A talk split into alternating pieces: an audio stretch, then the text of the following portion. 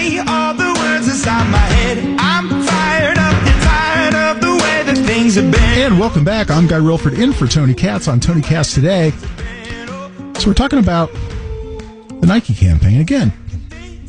Uh, uh, it doesn't surprise me a bit that Nike doesn't care what I think about that. But what are we seeing as part of the broader effect and the broader ramifications of what I think are unjustified attacks on our police officers? Again, I say attack. Hey, you're sitting in a restaurant, you get shot.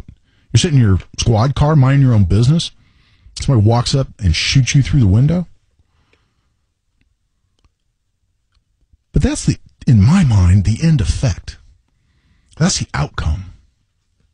There's so much going into that. There's so much I think that's ramping up to that. I think that motivates that. For instance, from Fox News, just saw a report that a food truck owner in Detroit, the owner of a food truck called Rocky's Road Brew, that sounds like beer to me. I have no idea what they actually sell from the the food truck in Detroit, Rocky's Road Brew. I don't know. I see a food truck that says Rocky's Road Brew on it. I'm walk up to the window, or at least prior to my reading of this story. I I have a rather fond reaction to the term road brew, just me personally. But what did the owner of Rocky's Road Brew in Detroit do? She refused service to two law enforcement officers who just walked up to her truck. She first said she was closed, apparently, and then ultimately came right out and said, I do not serve police officers. I do not serve police officers. This is a food truck in Detroit. If I operated a food truck in Detroit, I would give free road brews, whatever the heck that is, to every police officer that walked up. Why? I'd want my truck surrounded by police officers. Or maybe not. Again, like Nike, she knows her customers. Maybe she's going to bring in more customers because she went out on social media and announced, yes, I turned away two police officers. I do not serve police officers.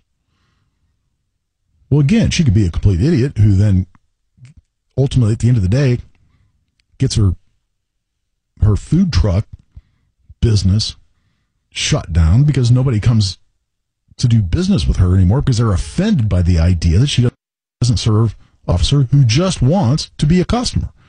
Or she may serve more food or more road brews, whatever the hell it is that she markets there. But at the end of the day, what's she saying? She's saying that as a group, as an entire population, and there have got to be millions of law enforcement officers. You talk about the state, federal, local level across this country, millions. They are not worthy of being her customer. The message she sends. And then when people hear that, and people buy into that, says you're demonizing every police officer. Do I think that mentality can indirectly lead up to additional actual attacks, physical attacks, violent attacks against police officers? I don't think that's elite. I don't think that's elite because it's a mentality. Now, again, the owner of a business can decide who they do and don't want to do business with. That's part of having your own business. Subject to certain civil rights protections, a business can decide Mm, no, there's a group of people out there I don't want to do business with. Again, subject to civil rights protections, which are, which are in, incredibly important. But it is a disservice to society, not just to police officers, to society in general, to demonize an entire population of people who, for the most part, are just out there trying to do their jobs and protect and serve.